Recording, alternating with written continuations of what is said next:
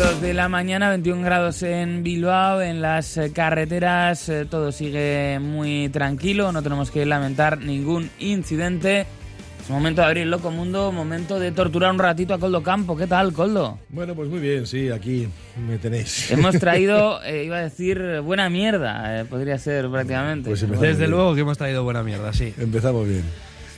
Por Y- me- empezamos por ahí. ver, empezamos por ahí, Tiene sí. que ver con los viajes el programa de hoy, ¿eh? El espacio de. Muy bien. Todo tiene, todo viaja. Sí, porque empezamos hablando de que un vuelo de la compañía EasyJet con origen en Tenerife y destino Londres pues se vio obligado a cancelarse debido a un incidente escatológico. Un pasajero defejó, defecó, lo diré, en el suelo del baño justo antes del despegue y los pasajeros pues ya habían enfrentado múltiples horas de retraso y un cambio de avión antes de encontrarse con esta emergencia. Es decir, que había sido un vuelo de mierda desde el primer momento, Beñat. Había sido una doble emergencia, efectivamente. Bueno, eh, y lo que sucedió es que los servicios de limpieza tuvieron que actuar, limpiar el suelo del baño era incompatible con los horarios de los vuelos, por lo que se tuvo que cancelar el viaje y se quejaban los pasajeros que no se les explicó eh, demasiado bien y que les dejaron tirados Como sin no tener les- incluso como que no se les explico demasiado bien. Sí, ¿Qué, pues ne- eso. ¿Qué explicación necesitan? Oiga, que no, no hubo que buena comunicación, que la comunicación llegó de forma tardía y... Claro, fin. los oyentes pueden pensar que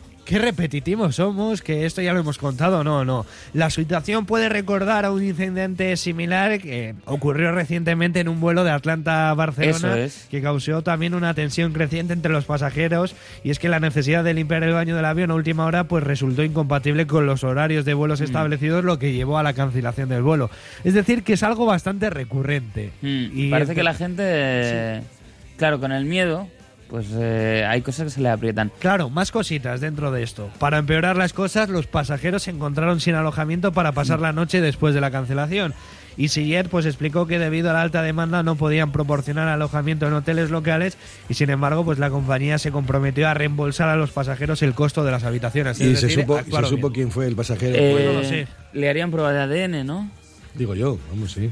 Como decía, hombre, CSI. no dicen que van a hacérselas también a las, en algunos lugares a las heces de los, Sí. de los canes. Hombre, así a priori Pues ya parece está, caro, ¿no? ¿no? Pero igual estaba Horacio o Grison.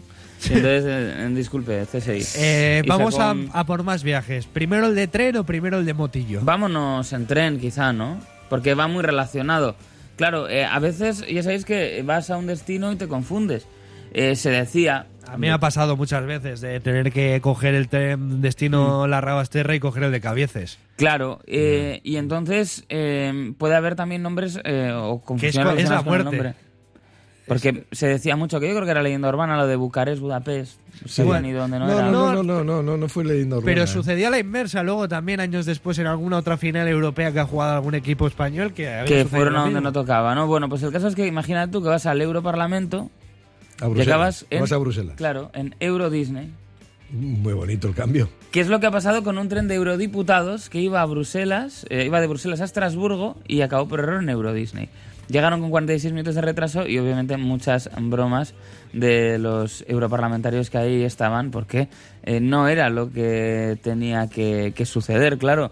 Yo creo que tenían que haber hecho unos TikToks del Parlamento eh, ahí en Euro Disney. En el tren minero. Sí. Bueno, En sí. el tren minero, sí, muy bonito. Y bueno, era una situación jocosa y la eurodiputada liberal neerlandesa Samira Rafaela pues hacía un poquito también sorna de ello compartiendo una foto desde el vagón de la cafetería con su compatriota socialista, con Mohamed Shahim y escribía pues equipo Disneyland, ¿no? Pues eh, un viaje curioso, un viaje de estudio. Bueno, para que luego veáis lo, que, lo que ocurrió es que el, se confundió en Sí. el cambio de aguja, se confundió el, pilo- el, el piloto, iba a decir yo. El, Sí, se fue el para conductor del tocaba. tren, se fue para, otro lado, ¿no? Em, para que luego me digáis eh, que no tiene sentido que yo quiera ser europarlamentario. A ver, eh, no sé O si... asistente europarlamentario. No sé hasta qué punto se puede hacer broma de esto, pero ayer sí, Sí. es cierto que en Twitter había gente que re- le reflejaba, ¿no? Eh, por ejemplo, la autonomía que puede tener un Tesla que te cuesta 100.000 euros, ¿no? Que Mm. tiene 600 kilómetros de autonomía y luego hablaba pues del terrorista en Bruselas que con una motillo pues se recorrió la ciudad y ahí había pues eso, rendimiento ilimitado por parte de, de su motillo. Y precisamente ¿De motillos? motillos vamos a hablar. Sí, porque ha sido desarticulada una banda que se dedicaba precisamente a vender droga como si tuviera, estuvieran trabajando, pues qué sé yo, para Globo. Telecoca le llamaban. Pero es que es normal, o sea, quiero decir, si ya hemos llegado a un punto que eh, estás con una urgencia y pides papel higiénico y te lo traen en el momento, pues claro. No eh, me tienen retenidas la a mí ge- unas camisetas en las aduanas. ¿Cómo entiendes esto? Esto Bueno, a ver, yo os voy a decir una cosa, pero esto, esto ya ha aparecido en Torrente. Sí, sí, sí, claro. En una de las películas de Torrente hay un restaurante chino que no era restaurante Que y se- era- y servían a domicilio.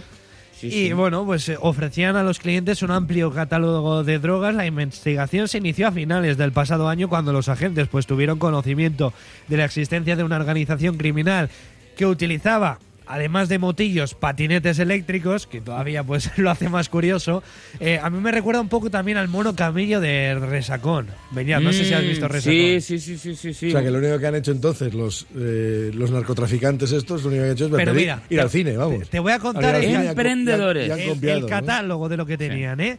Kilos de marihuana, diversas cantidades de cocaína, LSD, ketamina, cristal, hachís, tuxi, que no lo sé lo que es, setas alucinógenas y además pues mucho dinero en efectivo. Pues mira, todo. ver, ¿qué es el- O sea, que va- o sea, que mandaban al motorista con un menú, con una carta. Eso es. eh, Mandaban Es, con la carta, eh, elige.